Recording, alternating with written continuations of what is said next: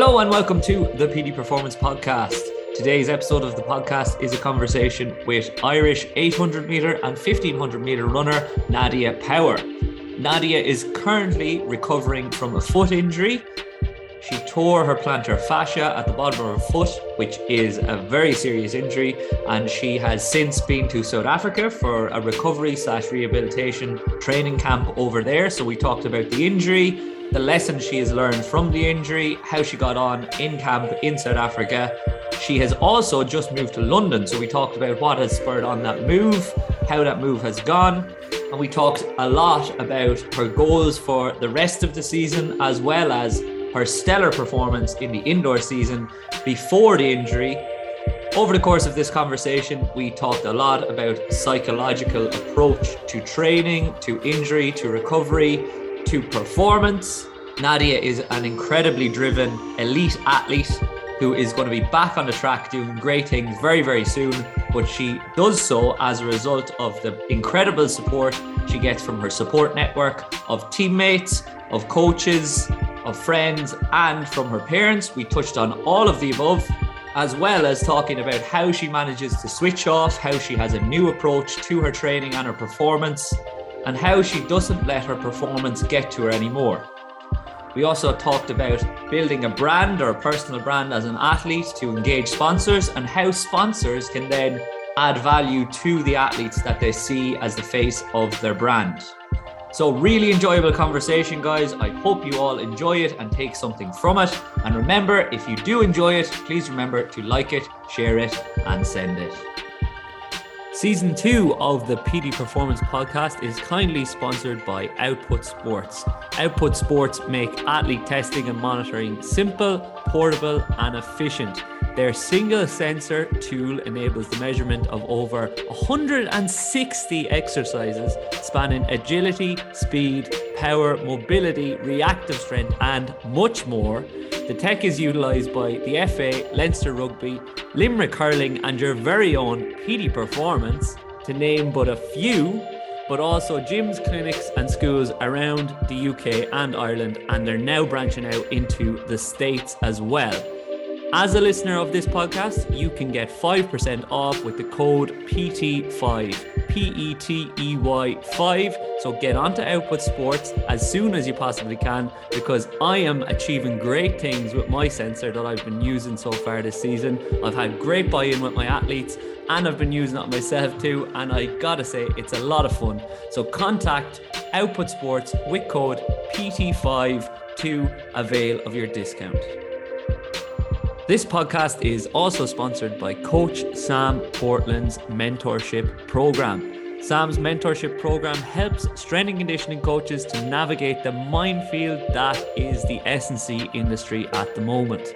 Sam is big on education and you'll certainly learn a lot about speed, change of direction and general S&C over the course of the program, but there's also a big emphasis placed on personal development as well something that's definitely missed in the traditional education system, especially in S&C.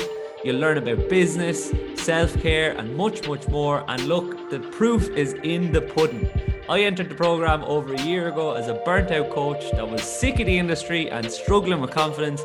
And now I have a podcast and my own private training business. So I'd highly recommend getting in touch with Sam. And if you are interested, simply contact him over on Instagram or Facebook using the code performance to avail of a discount.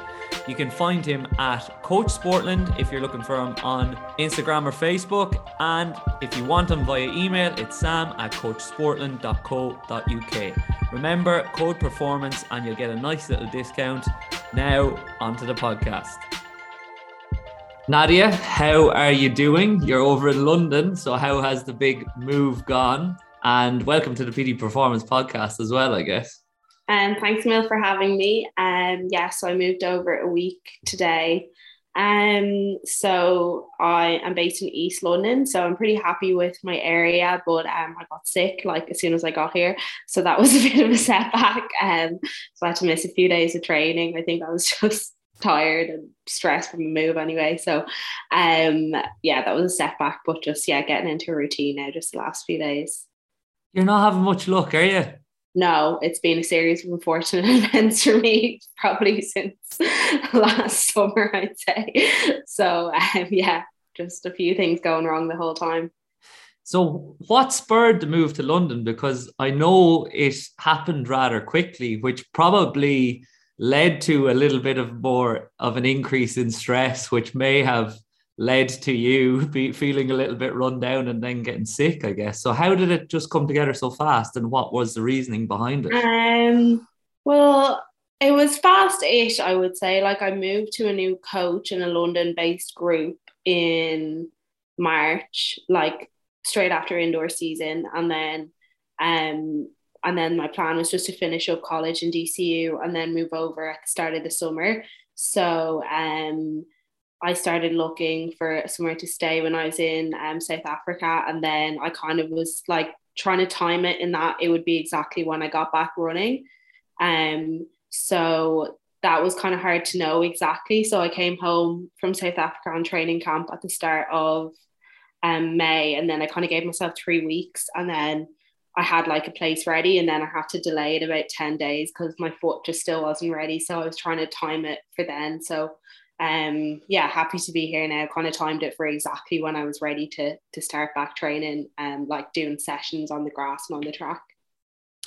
So that's what i was going to ask about the foot injury. Could you talk to us a little bit around what has happened? And are you back to track now or are you just transitioning back to track? So you're trying to up your loads and up your plyos i suppose before you get back to that repetitive strain of the training that is entailed for 800 and 1500 meters. Yeah i would say i'm very much still in the transitional phase um so that would always be probably one of the trickiest phases of every injury because you have to just like get that right and especially with my injury. So basically um i had a tear in my plantar fascia which is like um it's like the tendon under your foot um and then like quite quite um, bad plantar fasciitis as well, which is like an inflammation of that tendon.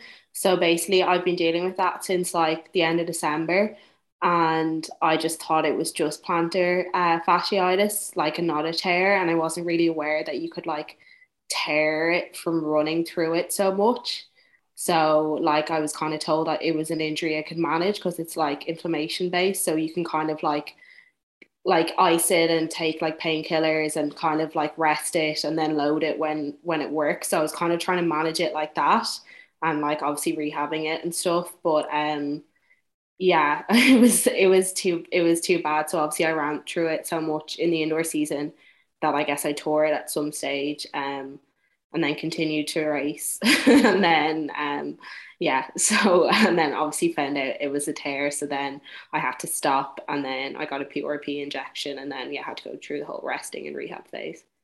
It's not a comfortable injury to have or inflammation to have at the bottom of your foot because it's like all those injuries you only realize how much you need your feet to walk around and do daily live acts of daily living when you can't do it anymore when you're in pain. But you must have a pretty high pain tolerance if you're going out running indoor 1500 pbs with serious plantar fasciitis um, do you have a high pain tolerance, would you say? Or do you think you just managed it, your loads really, really well so that you could kind of still hit that PB and still push yourself a little bit harder at the optimal kind of times on the track? No, I think I've learned through this that I have a way higher pain tolerance than I anticipated. And like in hindsight, it's ridiculous how much pain I was running through. And like, it's just yeah it's a big learning. It's my first injury and it's like a big learning kind of curve for me because i'm always like very on top of everything very on top of all my injuries. But like if a physio tells you it's just plantar fasciitis you can keep running through i'm obviously going to keep running through it no matter how painful it is once i get the go ahead from a physio. So like no one so yeah it's just like it's annoying to look back on because like i'm not like i ran a 1500 pb um indoors but like for me, it was like a hugely disappointing season. Um, obviously, just because yes, I could run through my foot, but obviously it was just taking away from my performance, and I couldn't really like sprint through it. I felt like I couldn't get like that last kind of like kick through it, and my 800s were quite bad as well because I think of that like faster pace, whereas I could kind of handle the 15s better. So um yeah, it's just a lesson really that like you just shouldn't like if you're limping around after you run every day, like it's just there's no matter who says it's okay, it's probably not like it's not normal. It's no, not it's not normal. so but if we were to look at the positives, I would imagine your pacing has improved an awful lot throughout the races because you weren't able to rely on that kick at the end to get you into prime position to run a good time.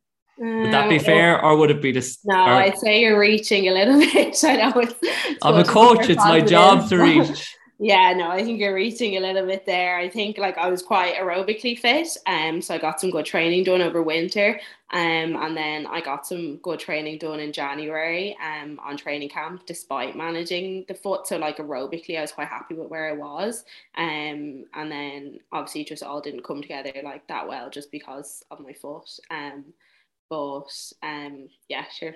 Look, we'll go again soon, hopefully. We take the, we take the positives, learn the lessons, yeah. and we move on. So it sounds like you're very much of the opinion at the moment that you're like, what if I didn't have the foot injury? I could have shaved another couple of seconds off that PB, rather than thinking, wow, I'm a tough woman that I was able to run a PB with a tear in my plantar fascia. Or is it yeah. a combination of both? Yeah, yeah I, I know yeah it's hard. I guess i try not to like look into it too much like it's just done now. Um wasn't a good season but it wasn't like a disaster either. It was disappointing but i have a reason why. So i guess i'm kind of just like put it behind me. There's no point in like over analyzing it or anything. But yeah it's more just like a lesson that like even like running through pain even if you physically can run like takes away from your like performance. I'm sure that applies to any sport with any injury even if like you can physically play like if it hurts it's just it just like mentally gets to you and takes away from your performance for sure. Yeah for sure. And as you said it applies to any sport and any athlete. Um, no matter how small the niggle it will affect your mindset to a certain degree, I suppose. But to talk on about your mindset now, it sounds like you still have that hunger to go push and try and achieve great things next, even if it is next season. So, do you think that now that you've had, say, a season that, in your own words, was a little bit disappointing for you, does it leave you kind of hung- hungrier to go at next season and achieve some more PBs and hit some and achieve some more, um, I suppose, medals, hopefully. But we don't talk about the medals; we talk about the process. Um, yeah, for sure. I guess I'm always um quite hungry. Definitely, like I find that like doing well makes me hungry because I realize oh it's really fun when things go great and I want to make that happen again. But also equally when things aren't going well, you want to make them go well. So either way, I feel like my motivation is always quite strong. I don't really struggle with that. I'm hoping to be back this season. Um, obviously um, it's it's a long season, so World Championships are at the end of July, but the qualification closes at the end of this month. So I don't see that happening for me, unfortunately, because I've only done two track sessions um so far, um, and I'm still a while off being in spikes. But um, Europeans are at the end of August, so like kind of the second I got the diagnosis of the tear, I knew I had to take like a good few weeks off, my kind of focus straight away switched to them because there's still like plenty of time to qualify and perform well at, at them. So that's kind of been my like light at the end of the tunnel for for this injury. So to talk about the shift in focus, then is your focus very much on qualification or is it on competing in that qualifier? Um, no, it would definitely be it, it'd be a bit more ambitious than um, than just qualification for sure. Okay, uh, so do you think that this injury, because you've talked about it already, has given you a new perspective on your training or on your competition, to or, or the way that you approach athletics, or is it very much the same bullish kind of all costs mentality that you typically have because it sounds like you're so incredibly driven that it's just like this is it and this is what I'm going for and I'm going to get it. Um, I think it's definitely taught me there's different ways to get to like the same thing. Obviously, I haven't got there yet, so um, my current uh, my current journey is is still under test. So we can turn around and reflect on that a little bit better um after after August. But um, definitely um I've gotten a lot out of the cross training, like way more than I expected I would have. And I think that's definitely thanks to um my coach and the fact I was able to go to South Africa and like really like have really good facilities and have someone watching over me the whole time. So um obviously when you're as a runner, when you get an injury, you're like straight away afraid of losing fitness and speed. I would say more so fitness for like middle distance and up because like speed comes back in like two three weeks whereas like a base of fitness takes months. So um obviously immediately I was afraid of losing that but like since I've done all I've started the cross training and I've seen what I can do there like that fear is like completely gone. Like I feel really confident in my fitness and it's been just like nice discovering how much you can get done on the bike and in the pool and like even on the rower. So I think that's been um like really interesting and some like definitely something I'll I'll take forward with me even when I'm not injured. Like I think I kind of learned you, maybe you don't need to run twice a day. Like there's other ways to kind of to do things and other ways to get sessions in and aerobic work in. So I think I learned a lot there. I was going to ask if you have a new best friend because we had Orla Comerford on and she said that going through her injuries, the, her best friend became the bike. And looking at your Instagram over the last few months, you've been on the bike quite, quite a lot. So have you started to enjoy that style of cross training a little bit more than you had previously? Yeah, for sure. Um, I had like very little experience of cross training. Luckily, I've been like really lucky with my injury history, and like I've own, I'd say I only had like the experience of cross training to replace like an easy run, if that made sense. Like I had no way to, I didn't know how to like replicate a session. So um, I've been doing a lot of bike sessions on the Wattbike. Um, so yeah, I've seen Orla. Best of luck to you. yeah, yeah, yeah, exactly. I, yeah, Orla's Orla's witnessed me, and we've discussed it and stuff in the in the institute as well. And um, like it's yeah, it's it's really hard. so um, I definitely have managed to like work hard on that, and you can definitely get your lactic up very high. Um, on that, probably actually even higher than on the track because you're sitting down, so you can like handle more. Whereas if you got your lactic that high on the track, like you just like wouldn't be able to run or stand anymore. So good job. You're good job. You're sitting on the bike. Yeah, exactly. So you can actually get more out of yourself. So I definitely have a newfound respect for the cyclists. Um, yeah, and then I use the pool a lot. Um, I can't like swim very well, but I do aqua running, so I definitely have got a lot out of that as well too. So just to touch on the bike, then it sounds like previously you did a lot of low intensity aerobic work for your aerobic base on the bike, but this time around there's a lot of anaerobic work on there. So what sort of stuff have you been doing? Have you been doing interval type training fairly frequently, or have you been just absolutely battering yourself into submission on the bike, which is probably less fun and less advantageous. Yeah, um, everything really. Um, I do a lot of like slow recovery zone like cycles, um, where I just keep my heart rate in kind of where I would have it for an easy run, and then um, yeah, like maybe three bike sessions a week, um, mostly, and then maybe more at different stages or less. Um, so I'll do like can kind of replicate a tempo on the bike, so get my mm-hmm. heart rate the same for like 20 minutes as I would um, on a tempo, and then we've been replicating sprints, which hurt a lot on the bike as well. So like 20 seconds on, 20 seconds off, stuff like that. And then how many reps are we talking? I know it depends on the day, yeah, like, but um, just to compare you and my athletes that are on the bike, just so they're yeah. not moaning at me anymore. and um, one I do usually is like maybe 45 seconds, 10 by 45 seconds off 35 seconds rest and then take like four or five minutes and then do like 20 seconds hard as you can off 20 seconds 10 times. Um so that's kind of my faster sprint session. Um but yeah it kind of varies every week which is good. Like my coach is really good at like always kind of giving me different sessions. So I haven't found like the cross training like that boring. Like well the long bike stuff is kind of boring. Like if I have like 60 70 80 minutes on the bike that's boring but like the sessions are kind of change every week so that kind of keeps it interesting. So you could envision yourself going and purchasing a racing bike post career and going out for a 60 70 80 minute run? You're definitely all about the running still you uh, reckon? I'd probably rather do it outside and yeah. I guess I could have looked into that but just I don't really have like somewhere I could do that like safely at speed. Especially not in South Africa not in South Africa and, and not in South Dublin either. So yeah, um, um but yeah, it would have been it would have been definitely more interesting to do it outside for sure. Um but yeah, I definitely would I think seeing myself keeping up running rather than getting into cycling. But who knows? Who knows? So to talk about looking at the same thing in front of you all the time, then we'll touch on the aqua jogging as well, I suppose, because I've a fair experience with aqua jogging myself um, with lower limb injuries, and it is great as well. But by God, did I find it boring as hell. And also, sometimes when you're doing it, you're well, maybe it's just me, probably not yourself because you've such experience with it. I'm like, I look like an absolute melon here, so I do run it in this pool. Yeah, I definitely felt like that a lot. yeah, because I feel yeah, I've had a lot of people like stop me, like, "What are you doing?"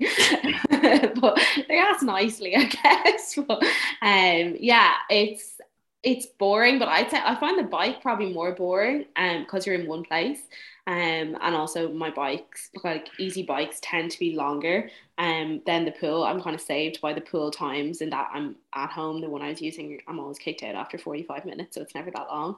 Um, so I got a lot out of doing um aqua running sessions and in South Africa particularly um when I hadn't my coach with me and um, Matt he would like use a rope um a bungee rope from the track and then like tie that around my waist so I do it on the spot and I just like go as hard as I could for whatever rep it was on the spot. And then like if he could feel I was like kind of like losing focus or or tiring a little bit, he'd like yank the rope to like kind of wake me up and then like pull me. So I had to like like aqua run against the rope if that made sense. So that definitely yeah. kept you engaged. Um and yeah, got your heart rate up for sure. So and yeah, definitely that was tough too. It's kind of like you're not really going to tie a rope probably to the side of the pool yourself. Um, so that's something I've kind of missed since I came home, but it was it was perfect for that time in South Africa. That's interesting because the reason I didn't like the aqua running was probably because there was no feedback. That's why I would favor the bike because I can actually see the monitor and look yeah. at the cadence or the wattage that I'm outputting. Whereas you actually had feedback from your coach there as to whether you were working hard enough. So that must have made it an awful lot easier to do yeah, that made it way better. That's probably why since I came home from South Africa, I do more bike and less pool because yeah, you can kind of um if I'm on my own for the pool, it's it's hard to get the feedback, especially because you're not really getting your heart rate as well because it's on it's underwater. Um, so it was really good to have that in South Africa and like kind of would do different sessions the whole time. And like, yeah, he could like tell if I was tired or whatever through like how much resistance was, was going through um, the rope. So it was, yeah, definitely an interesting way to do things. Are you the type of athlete that enjoys receiving that feedback fairly consistently throughout a session, or do you prefer to get feedback post session?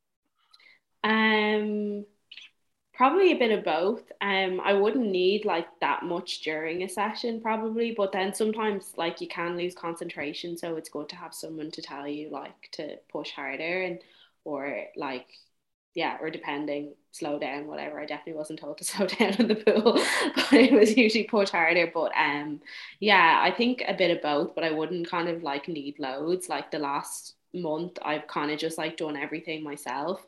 And then I've because I've been at home in the institute um just doing on my bike session so I would like record it on the Wattbike app and then send them to Matt afterwards. And then I'd kind of know like what watts I should be hitting each time for each thing. So I just kind of go off that. So yeah whatever feedback I can find I guess even if it's like an app mm. in that way. Yeah so a lot of external feedback but I would imagine that you would be very in tune with yourself as well and you would be giving yourself internal feedback on how you're feeling throughout a session or a race etc as well. So i wanted to ask maybe if you're getting that external feedback do you have a favored kind of way of getting that feedback? Do you like kind of visual um, feedback like you said like the app or like video etc or do you like as much feedback from as many different ways as you can like you might be even getting the auditory feedback throughout the session of coaching cues or just try to get your focus or somebody pulling on a rope, etc. Which is probably actually more feel than than uh, yeah. I think that's, that's, an interesting one at the moment because obviously I've moved um coach. So I used to be with Enda Fitzpatrick and and and he was really great and I had him all through college and we had a really like good relationship and I feel like he was probably like probably a bit in hindsight a bit too nice to me during training. It was always kind of that's good keep it up Nadia. It was kind of never faster mm. pick it up. So um I think since I moved coach um my new coach is is a little bit tougher on me. Um, and I think at the start I was like, oh, why is he being so mean to me? But then I just realized it's just different. Like, and that Enda was probably just like a little bit too nice, I would say. And um, so that's been a little of an, an adaptation, kind of having more like go faster, go harder, like that type of like feedback during a session. Um, versus, yeah, that's great, keep it up. And then also like um Matt I haven't obviously done many track sessions with him because I've been I just got it just got injured as soon as I started but um he like feeds back a lot on your form while you're running and I think that's going to be really beneficial to me and I know I really need it because my form isn't very good. So um and I think the only way is like for someone to shout at you like because it's very easy at the start of a rep when you're not tired to like say okay do this with your hands do this with your legs stay up tall. And then obviously the second you get tired like you stop thinking about that and all your kind of like bad habits come in. So it's super helpful actually having those uh, that feedback in in my form and stuff during track so hopefully that translates to like more efficient running i think as well it's a point to note that the demographics that both coaches are coaching differs slightly, I would say. So maybe because of Enda's teaching background and his background with youth athletes yeah. and with younger athletes, it's probably more advantageous for him to be the nice coach that gives the positive reinforcement.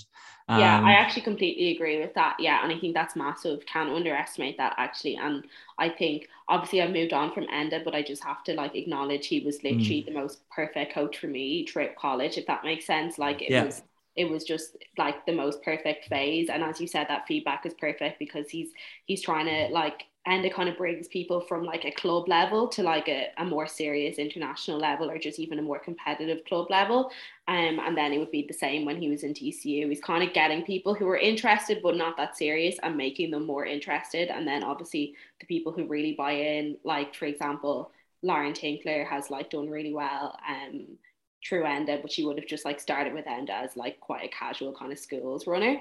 Um, so he's like excellent for that phase. And yeah, if you're if you kind of turn up to DCU and you're like, oh, I might give this running a go, or you turn up to DCH now, and um, where where my athletics club are Enda coaches, um, and you're like, might give this a go. Yeah, you don't want to be like have someone like roaring like at you about your form and stuff. You know, you need that positive encouragement and you want to like really enjoy it. So I think, yeah, you're totally right there. It's perfect for that phase. That's something that I talk about a bit when people ask. I suppose I've had it in a Q&A a few times, like who's a better coach? And you're comparing apples with oranges because the yeah. right coach is the right coach for the right athlete at the right time. And it yeah, sounds like Matt is, is the right time for you now.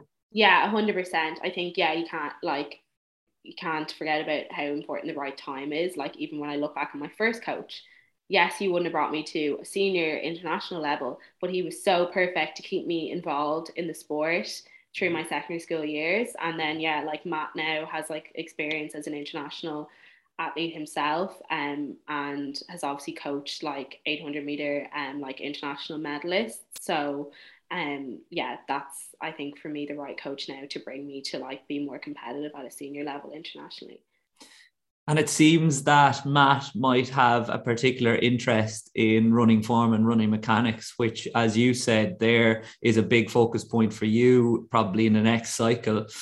It sounds like from what you said though earlier that you can get your speed back in two to three weeks. Would you have always been an athlete that would be more would find running fast easier than being fit aerobically and running the longer distance which is why you have to put particular emphasis on the longer distance. Because in theory i know you said two to three weeks you'll get your speed back but if a lot of my athletes haven't been sprinting uh, very, very close to when we test them, they'll drop yeah. off and speed dramatically. So, would you be naturally inclined to being fast? Yeah, see, I think it's different now because I've had so much time off running. So, it like, look, we'll see. Who knows? Like, we've been trying to replicate it on the bike and stuff, obviously, and like movements in the gym. but um, I think overall, um, I'd actually be more aerobic definitely for um 800 than than speed based, but just kind of like general rule, I would say, um, for like athletes in like yeah most distances from like 800 up like you do like a big block of like endurance and then you kind of sharpen up for your races like and that can be like maybe some people that might take like six weeks to sharpen up for their races and that that would be kind of running at like race pace and faster if that makes mm-hmm. sense mm-hmm. and then but for me usually like I can do let's say for indoor season I can usually get away with doing like just like really long endurance stuff all winter and then um like two and a half three weeks of um indoor and uh, like indoor faster kind of race pace stuff and then like usually I've been able to the last few years like get myself into like 202 shape off that like quick enough not this year because I just did not run well indoors. You're on one foot. Discussed, but um, like just giving an example of, I guess the, the two years before that, yeah. It sounds like you know your body quite well now, and you know what it responds well to and what it doesn't really like as much. Would that be fair to say? And probably even more so after this injury. Um, yeah, it is fair to say, but also um, for sure, and that's an I think that's really important for athletes is to like know thing know like when it's too much, when it's too little. I definitely get it wrong sometimes. Um, as I did with my foot, and as I did probably um, it's probably the further end of the spectrum yeah, rather yeah, than the near with you. But in terms of like training, yeah, I think I can like measure it quite well. It's just like a skill you acquire the more you train. I think so. Um, like most people probably get it as they develop and I'm sure I'll get even better as it at it as I kind of like go on but um definitely still need coach's input and then obviously like me moving coach I need new input because I want to improve so like I need I, I guess I don't know how to make myself a sub two runner or whatever so I just I, that's why I kind of moved and needed like new input there so I definitely don't know it all but can yeah like know the kind of cues of when I'm tired and stuff like that for sure yeah, and I'm sure you have an open dialogue with your coaches as well as to look, I'm not really feeling great um, today. Maybe we need to reduce the volume of this session. Although I wouldn't uh, see you saying that too often, going by the way you're speaking uh, there now. I'd say you are so driven that sometimes the last few months being an example, you kind of convince yourself that you're grand and that you're able to pu- um, push. Whereas sometimes the coach as a guide can say, no, do you know what? We're going to cut it there. You've done enough work um, that's of high quality there that we've done enough. Go and recover now and get get your recovery in, and we'll come back and tomorrow will be another day. Yeah, I think it's really important to have that um, conversation with your coach for sure and to be comfortable to do that. So I definitely have always been a big advocate for just like being able to communicate a lot with your coach. And um, so yeah, obviously as I said, I get it wrong sometimes, but I think um like your coach doesn't know how you feel or, or your physio or your like strength coach. So like, you know, you can't just expect them to know. So I think yeah, it's just like super important for athletes to like not be afraid to talk about it. Absolutely. The more information that the coach, the therapist, the practitioner gets, the better because they can use that information to help guide you to uh, a higher level of performance, I suppose. But I would imagine being down in South Africa with the warm weather training there, I suppose, and the nice weather and the nice kind of things outside of training, as well as having everything in one place, it becomes a little bit easier to get the sessions in how enjoyable an experience and how convenient was it to have everything in the one place rather than when you're in Ireland? It might seem like small distance, but everybody that lives in Dublin knows getting across town can be a nightmare. So was it a lot easier being set there for your rehabilitation? And and now I suppose you're gonna have to see what it's like in London, but you've only been there a week, so you don't really yeah. know. Um, definitely. I think that's one of the main reasons you go to um, warm weather camps. So I'd usually go two times a year and yeah just everything in one place um and that's just super important i think you can't like underestimate how much like logistics are important for athletes because like if you're like driving an hour in traffic for training especially like twice a day or something like that's going to take away from your motivation and like how excited you are for training and like even if it's maybe in January you're trying to get sessions done in Dublin and the weather is terrible and you can't hit your times and you go into races with no confidence. So yeah, I, I know it might seem maybe to people outside the sport like a bit like oh but good for them going off to the sun, but like there is reasons and it like literally does like benefit your your preparation and even when you're not running like me um for South Africa I had it booked before I knew I couldn't run. So obviously like the doctor originally was like oh maybe don't go to south africa. And then i discussed it with matt and i was just like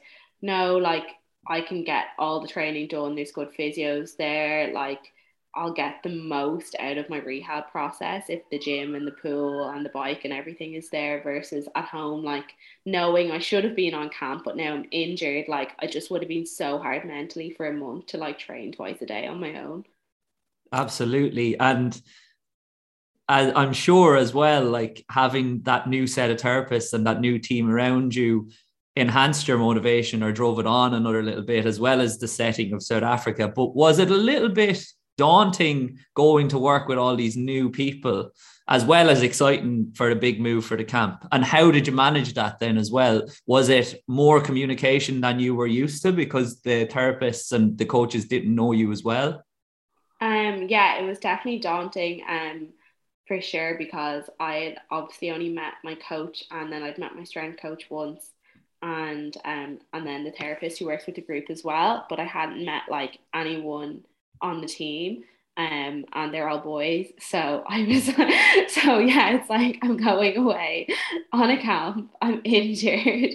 Can't run. I'm going on a running camp with a group of people I've never met for a full month to the other side of the world in a boot so like the first time I met these people, I'm getting like wheeled around in the airport in Istanbul in a wheelchair by the airport with a boot, and I'm just like, hi to my new teammates. So that was really funny. Um, but uh, yeah, so it definitely was.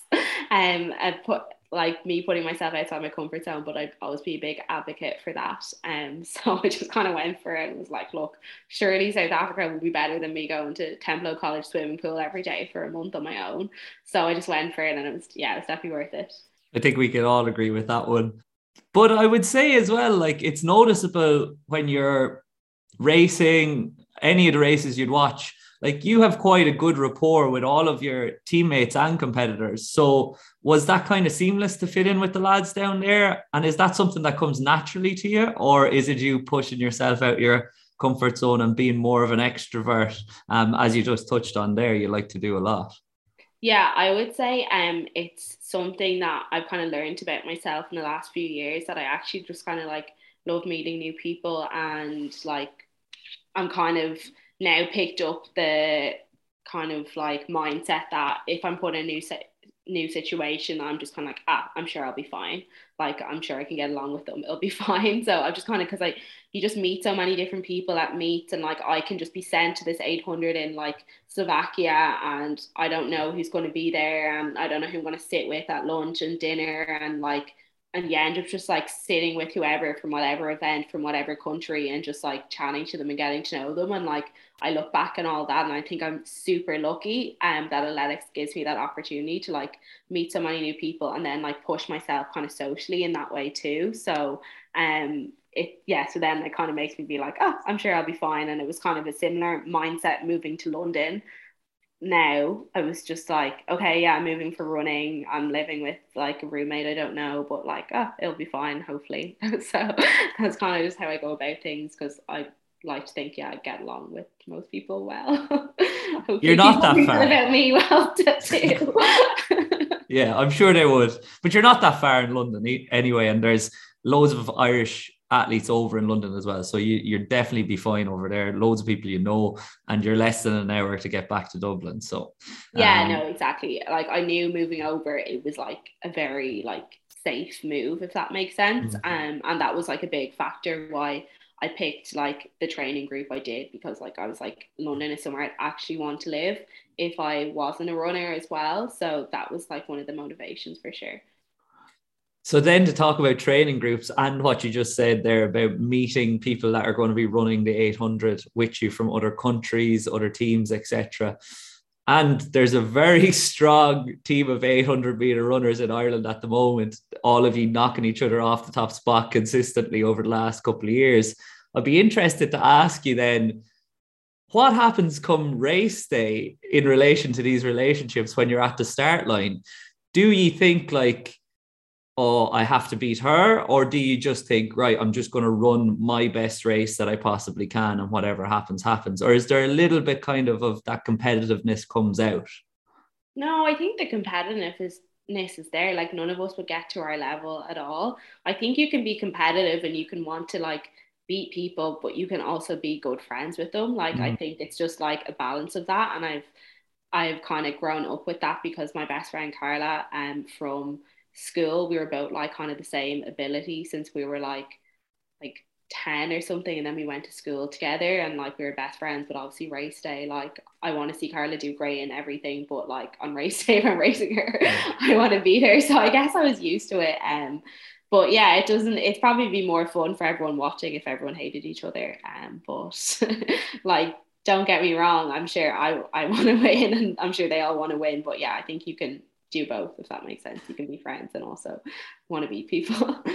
Absolutely, and I'd say at the start line, there's quite a variance in the athletes. Like some athletes mightn't even look at you, I would say, because they're so focused on themselves, and others might be almost wishing you best of luck on the way to the start line which type are you? Like, if you and Carla were going to race now, would you say, right, 10 minutes before the race, I'm not going to talk to her? Or just before the, the gun goes, would you be saying best luck? I remember when we were younger, I used to I used to be the relaxed one, and Carla used to be really nervous. Now I'm literally talking Dublin Championships under ten now, and I'm like, why isn't Carla saying hello to me today?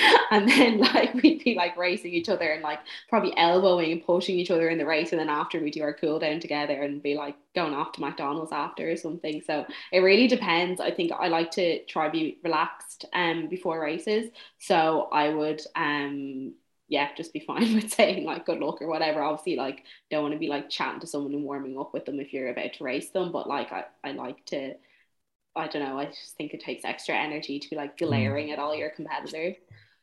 You like to be relaxed going into the to yeah, the race, like yeah. which is completely understandable. Yeah. And it's just like the two different type of type of athletes, I suppose. They say there's a warrior and a warrior, and the warriors would benefit more from having a lower level of arousal coming into a race, and the warriors benefit from the higher level. Um, I myself would definitely be a warrior, so it's probably better for me to go in relaxed and not even thinking about what's going to happen if I'm going to play a game, etc. Um, yeah. But I wouldn't even say that now I'm on one end of the spectrum. I'd say you can find yourself across that. You could be somewhere in the middle, and it might change depending on the race.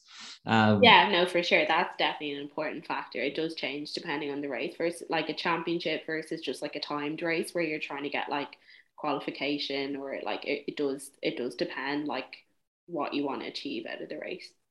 So then I wanted to ask you about like the pressure that you put on yourself because there's quite a contrast there between like I've heard you speaking before about post races. If you don't perform well, you could be thinking about it for a longer time. This might actually match up well with what we what we just talked about there a second ago, because pre-race you're com- you're trying to be com- completely relaxed at least. So maybe you would be towards one end of that spectrum of more of the warrior type athlete, because you obviously are so committed to it and you want to do so well in it that you probably can't help but if you don't achieve the goals that you've set for yourself thinking about it long into the night uh, afterwards. Yeah, um, that's something I'm I'm like actively trying to change, um, because it's just like I really learned last year, like it doesn't make me run better if I like beat myself up after a bad race. Like if I had a bad race, it's usually because something was going on, I messed up, or like I just wasn't like in the shape I thought I was. Pace went like obviously there's loads of reasons, but like it's done. It's not because I turned up to the start line and was like, oh, I don't feel like it today. Like it's never that reason. I always gave 100%, but sometimes that 100% isn't performance I hope for. So I think I've worked a lot with like my sports psychologist on that um, because I just realized it just like pulls down my mood and enjoyment of the sport overall. So um, I definitely have not mastered it at all, but I think the best athletes know how to like pull out a good performance in tough times, but also put a bad performance behind them really quickly and move on and then perform well again the next day even after they have a bad day. So i think that's something i need to like continue to work on. So i think although in hindsight looking at my indoor season i was like disappointed with every race to be honest but um i wasn't bawling crying after them all. So that was a little win for me.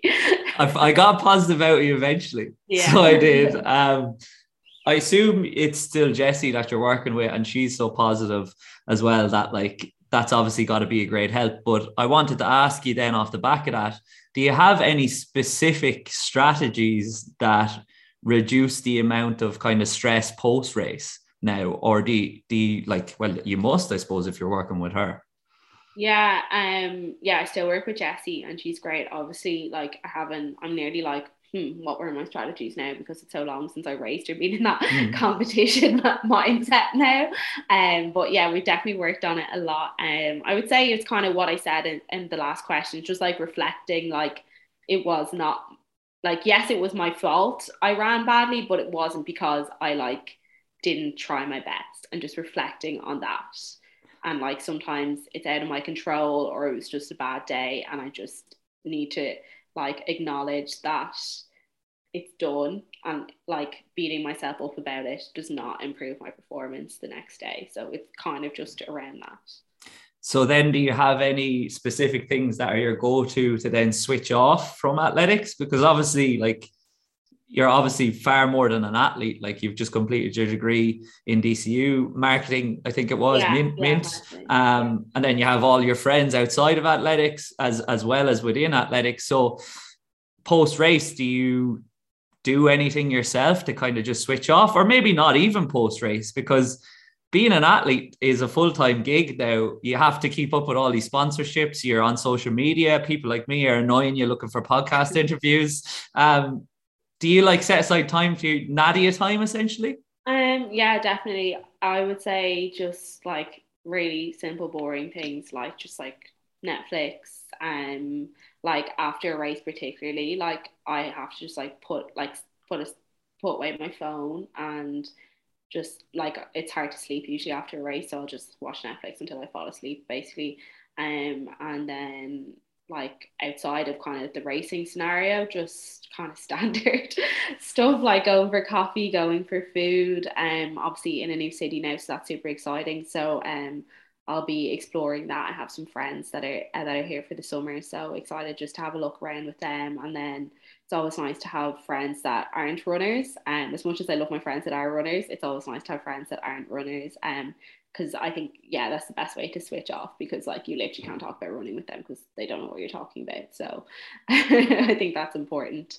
And then um, in terms of like um, my degree, at the moment I'm not working, but um, I'm kind of like considering it at the at the moment. Like, if I want to work purely for like obviously financially, it's it's, it's a good idea. It's beneficial, yeah. It's beneficial, especially living in pricey London. But I think also like the last week, I was like, hmm, I could just do it like a way to switch my mind off right now because I'm training twice a day and it's busy and like you're kind of cooking and resting and whatever and getting stuff done in between. But like it is nice to have other things to think about and sometimes it kind of like takes your mind off it and then positively impacts your performance. So that's something I'm considering at the moment. Like I had it in my head after college, I was going full time and just focus everything on running. But like now I'm like, would it be beneficial for my performance to have like a job like to help me kind of switch off. So yeah, stay tuned for the decision on that, I guess. And if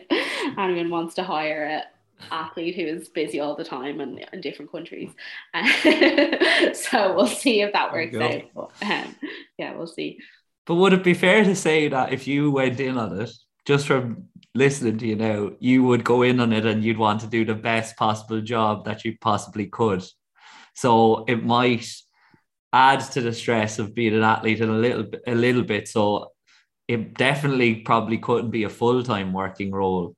Probably a part time oh, yeah, one yeah. would suit you better. yeah. Oh, there's not a hope I'm considering a full-time role for sure. Especially like, in London. No, it's just like not physically possible. But yeah, so it's like a part-time thing. But yeah, I would obviously want to do well if I was working because I actually really liked um what I studied and like I'd be like quite like aware of that I have a career after running and I'd be kind of like wouldn't be obsessing over it or anything at all, but I'm aware of it and like I, I want it to go well. So yeah, I probably would want to do a good job, but in only a few hours a week, I guess.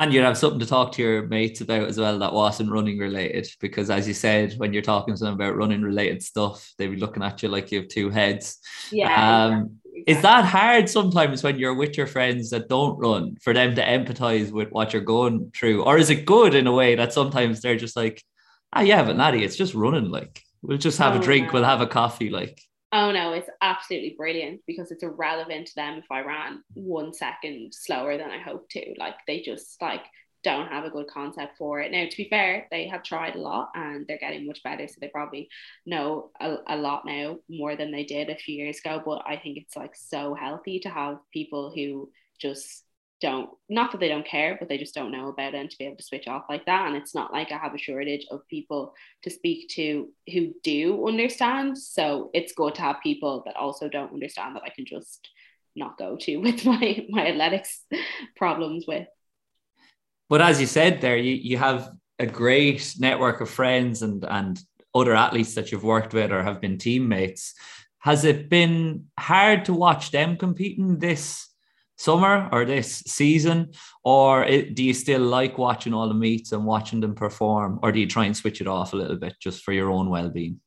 Yeah, it's definitely been tough. I like not gonna lie. I think like it was so fine in hindsight having an injury and being on camp and it's all great you're on camp and you're training hard and then it's like it kind of got way harder once the season started to be honest like watching the races and you just kind of feel like time slipping away from you is like watching your teammates progress. So like yeah I literally can't lie. It's just like really hard. I still do watch um some of the races if I feel like it. Like some days I don't feel like it at all so I won't watch anything or check any results and then other times I will watch them and like be happy for for people like who've supported me throughout the years and like just enjoy watching them. But um it's definitely like probably the toughest part of any injury. That's the thing as well like you're happy for them and you're not begrudging them at all but it's more so it's putting pressure on you in terms of time pressure that you're just probably putting on yourself as yeah. well at the same time. Because like it sounds horrible to say, but don't worry, I'll say it, not you. it's probably harder because everybody's just doing so well over this season. Everybody's yeah. hitting PBs, especially in your events. So yeah. like you're kind of thinking, I want to get back on the track so that I can go and compete with these girls again. Yeah, yeah, definitely. Um, yeah, no, it is hard in that way. Um, obviously the standards continuing to improve, which is good, and that I know that makes me a better athlete too. But yeah, it is hard when you just like can't do anything about it. You know what I mean? So I'm just trying to like keep it day by day and also like obviously I still have time this season. Um, but it's also like important for me to think whatever happens this season. Um, and that's not taking away like what I hope to achieve this season because I'm still very serious about the mm. season. But I have like years ahead of me where I won't be injured, um, hopefully. So I'm just like trying to take the pressure off in that way and just like I have like a full career to achieve all the things I want to achieve. So that's kind of how I'm looking at it. So yeah, like I think in terms of maybe watching my event, it's hard because I can't um respond um just even like internationally and everything. But I think I've been enjoying watching um Sarah Lavin particularly um because she's my roommate from uh, Tokyo and I think um she's been someone who I've been like I know she's had these, she's had the feeling I've had of like being sidelined and doing everything she can, but an injury and watching other people like her peers competing and doing well. So it's kind of like I look to her as like someone who like she's been through it all and look at her now and she's going so well. So I kind I've been enjoying definitely like watching all of her races. And with that kind of injury as well, I would imagine because in athletics, like you're it's not financed well in Ireland, unfortunately. Um, you have to build a, an, a brand around you being an athlete and having a no, number of different sponsorships and stuff there may be a little bit of fear when the injury comes that you might lose those lucrative kind of sponsors that you've worked so hard to build. So, how do you manage that as well? And how do you actually go about building a personal brand? And what would be your advice to younger athletes around doing so? Yeah, obviously that's that's like a fear every athlete has. Um, I'm lucky with um my my current sponsors that they've been like pretty supportive, like Optimum um nutrition for sure have been like you know like not they haven't been like that's great that you're injured at all, but they've been like like it's it's fine, it's part of the process. Like like share your story, use the products to help you. Like, they've been really supportive. And then obviously, like Adidas as well, have been super helpful. And like Toyota have renewed my contract still, despite me obviously being injured um, the last while. So, um, yeah, just really grateful for, for them. But obviously, um, yeah, it's it's a, it's a worry. It's a worry for um for athletes for sure. And I think in terms of um the branding, um I am probably have like changed my mind about this a lot um probably over the last few years. As of now I'm kind of just in the mindset that like if you perform well that takes care of itself. I think obviously it's important to think about how you come across and it's really important to like from a marketing point of view me studying it like represent your sponsor as well because they're investing in you and they deserve that. But I think um like just I don't think like you need to think too much about building a brand about hmm. yourself mm. because if you just run well, like everything takes care of itself. So that's definitely my priority. There's an analogy in Australia in rugby league, I think it is, and they say just play good footy and everything else just takes care of itself. So your number one thing is obviously that has got the sponsorship deals, etc., is your performance.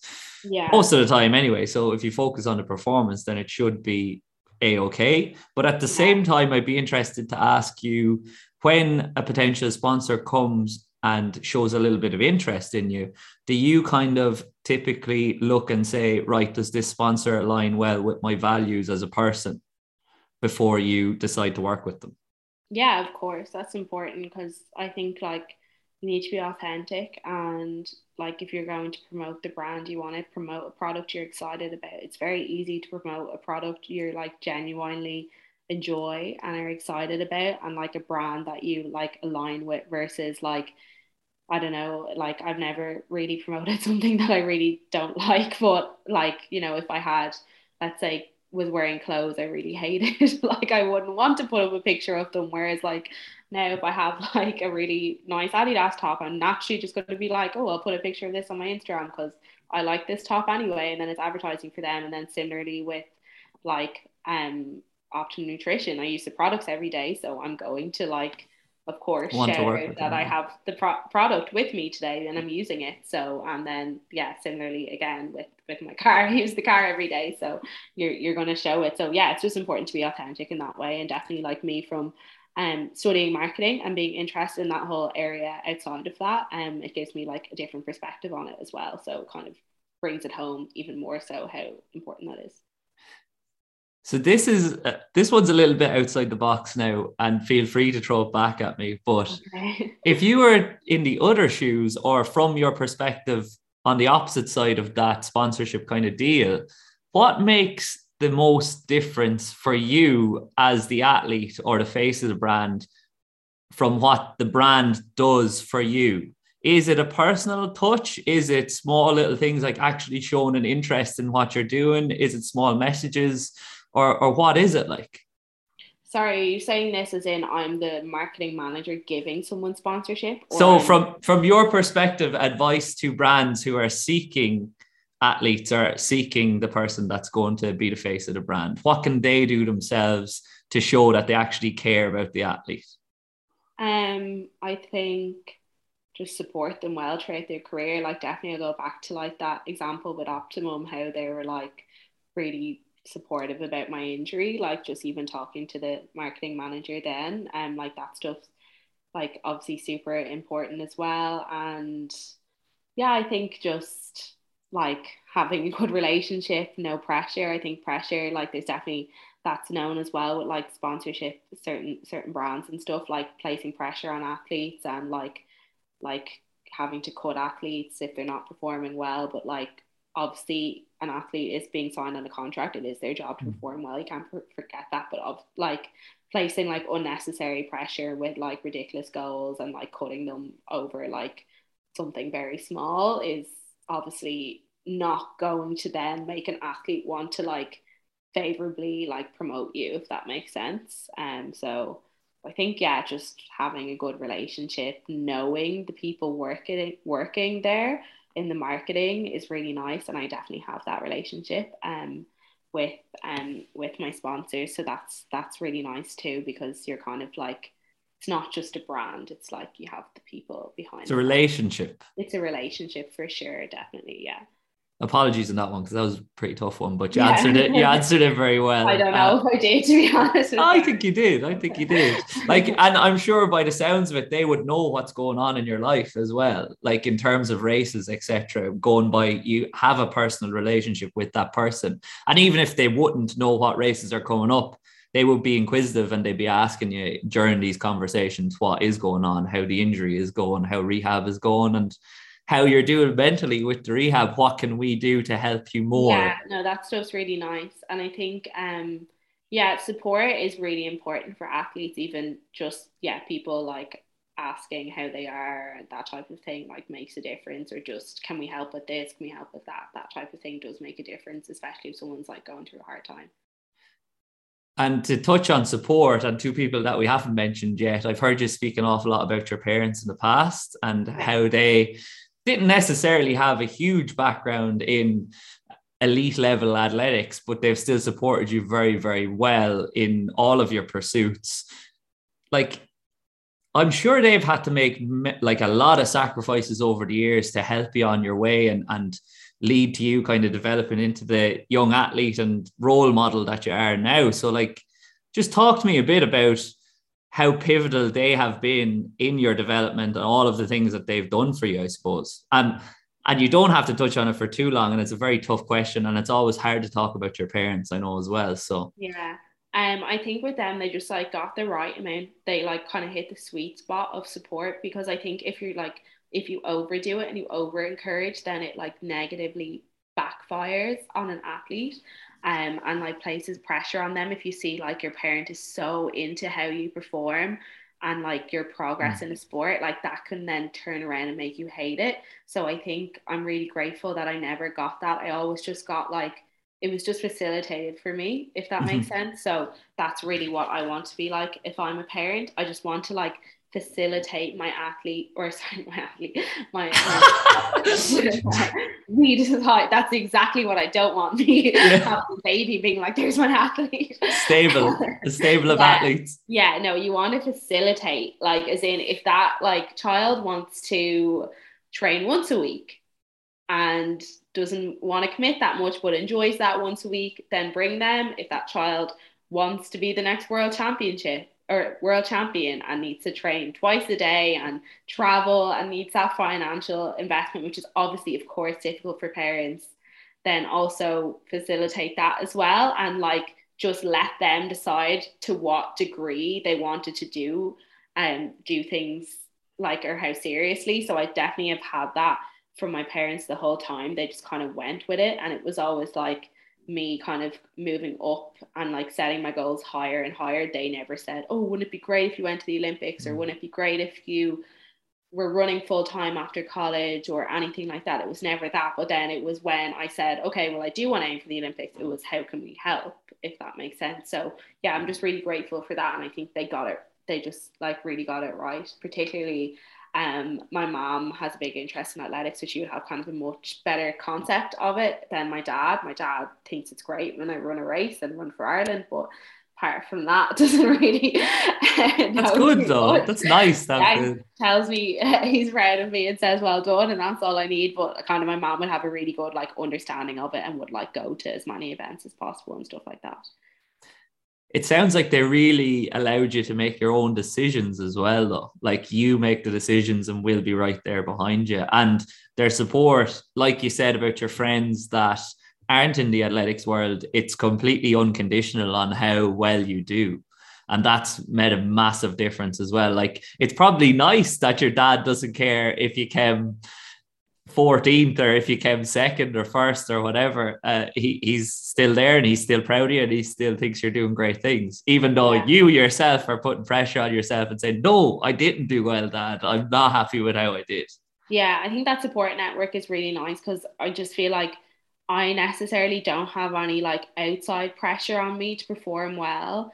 Um, it's just like all from myself, if that makes sense. Like my friends are super supportive, and if like they were really supportive, like last summer when I qualified for the Olympics, but they'd equally love it if I gave up running and was out on nights out with them all the time too. I'm sure. So, um, it's it's just nice having um yeah that support around you, and it's as you said unconditional. That like it's it they don't care how well you do or not. So basically, all the pressure just comes from me. Are they good at telling you when you're putting a little bit too much on yourself or you're beating yourself up a little bit too much? Um, I would say, yeah, pre- probably. Um, my mom and my boyfriend James would be good at that. Um, definitely. Uh, they probably get a hard time off me if they say that to me at the wrong time. But um, yeah, they would be. So, how do you find the right time as a supporter or a peer or a parent or how do you know do you just have to know the person and know when it's the right time or do you have to leave them process what has happened first and then yeah yeah it's a hard one i think it very much depends on the person like some people if can't talk about bad performance just want to be distracted or not talk at all other people want to debrief it all and rip it apart and decide straight away what went wrong with it so yeah to be honest i can't help that much with that i think you just have to be able to to know the person. Okay, well, you've helped enough so far. Anyway, we're happy with how we've gone. So we'll move on to the quick fire questions. So the first one is proudest achievement to date. Um, I would say probably my under 23 European bronze medal. Um, it was like just like a big breakthrough for me at the time, and I kind of like really aimed to have that medal. So it was like just yeah, I think that that's my best athletics memory probably. Okay, deadly. Did you aim to place there then? You just said, look, I'm just going to get a medal. I don't care. Or was it, as we talked about earlier, like I'm going to run a specific time? No, I like really aim to place. And in hindsight, I always thought about the bronze medal. I know that sounds bad, but like the whole year, I literally just like visualized myself, like, because I, I knew it was like a long shot to get a medal. So I kind of imagined myself like scraping a bronze, which is obviously in hindsight probably not the right mentality, but it was a big jump in mentality still at the time to even mm. imagine myself getting a medal. So yeah, I like literally aimed at that for like I remember just like six months, and I just like kept like telling my mom that I was going to win a medal and she was like okay. Kind of like no like dismissing me and then so that was a nice one to actually do it so I definitely need to bring that into my my senior career.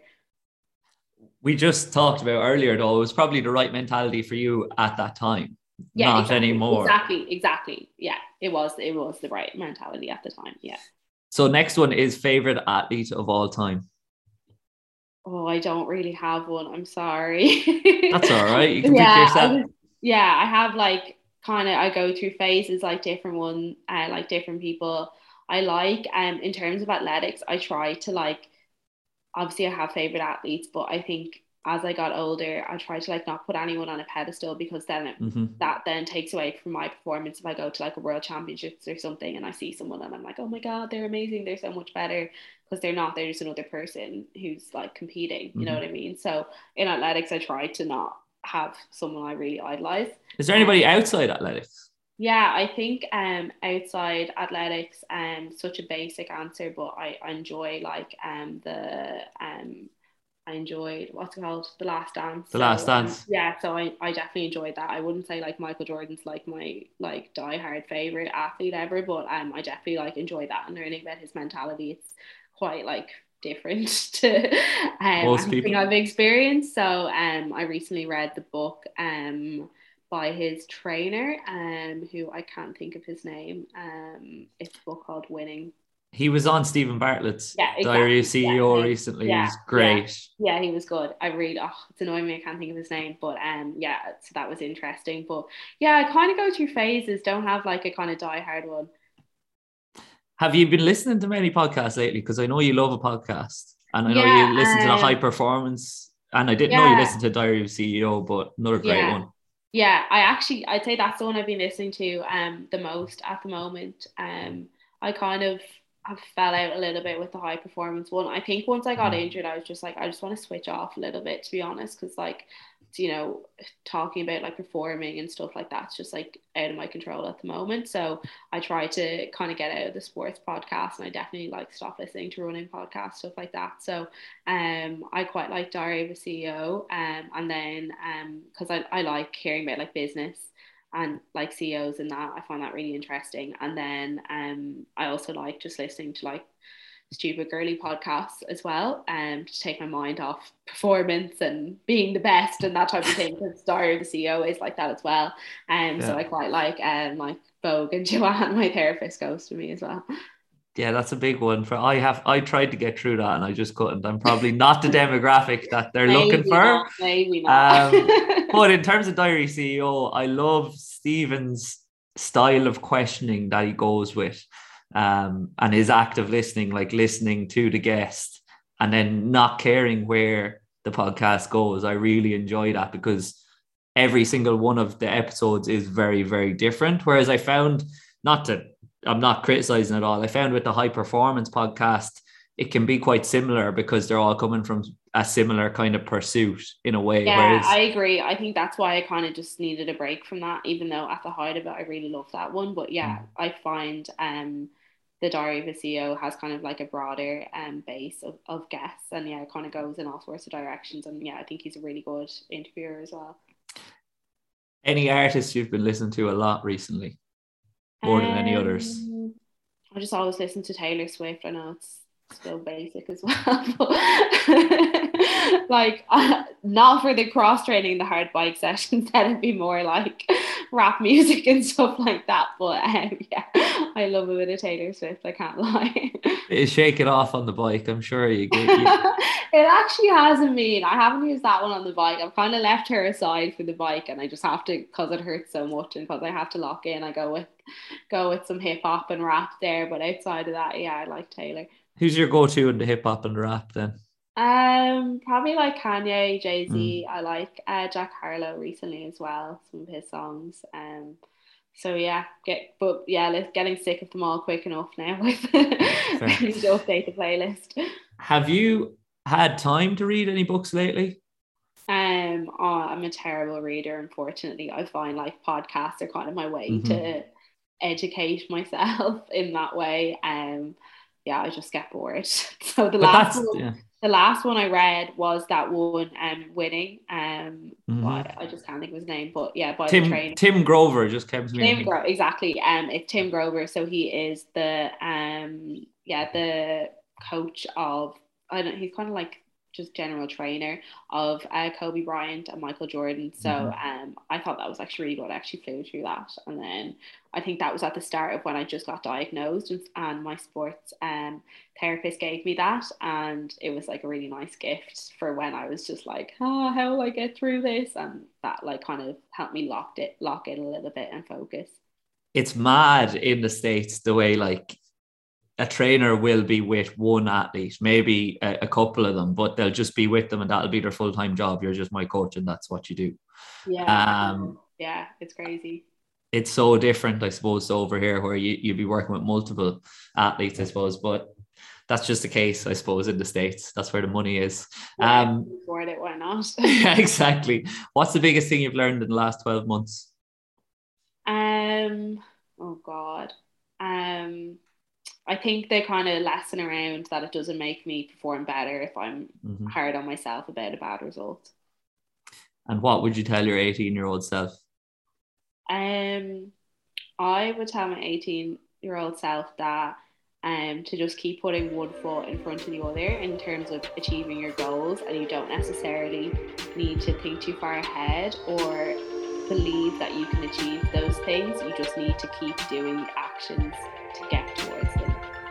I don't know if I explained that well, but It's all about the process. Just Yeah, keep exactly. putting one foot in Yeah. front of the other, and whatever happens, happens. yeah.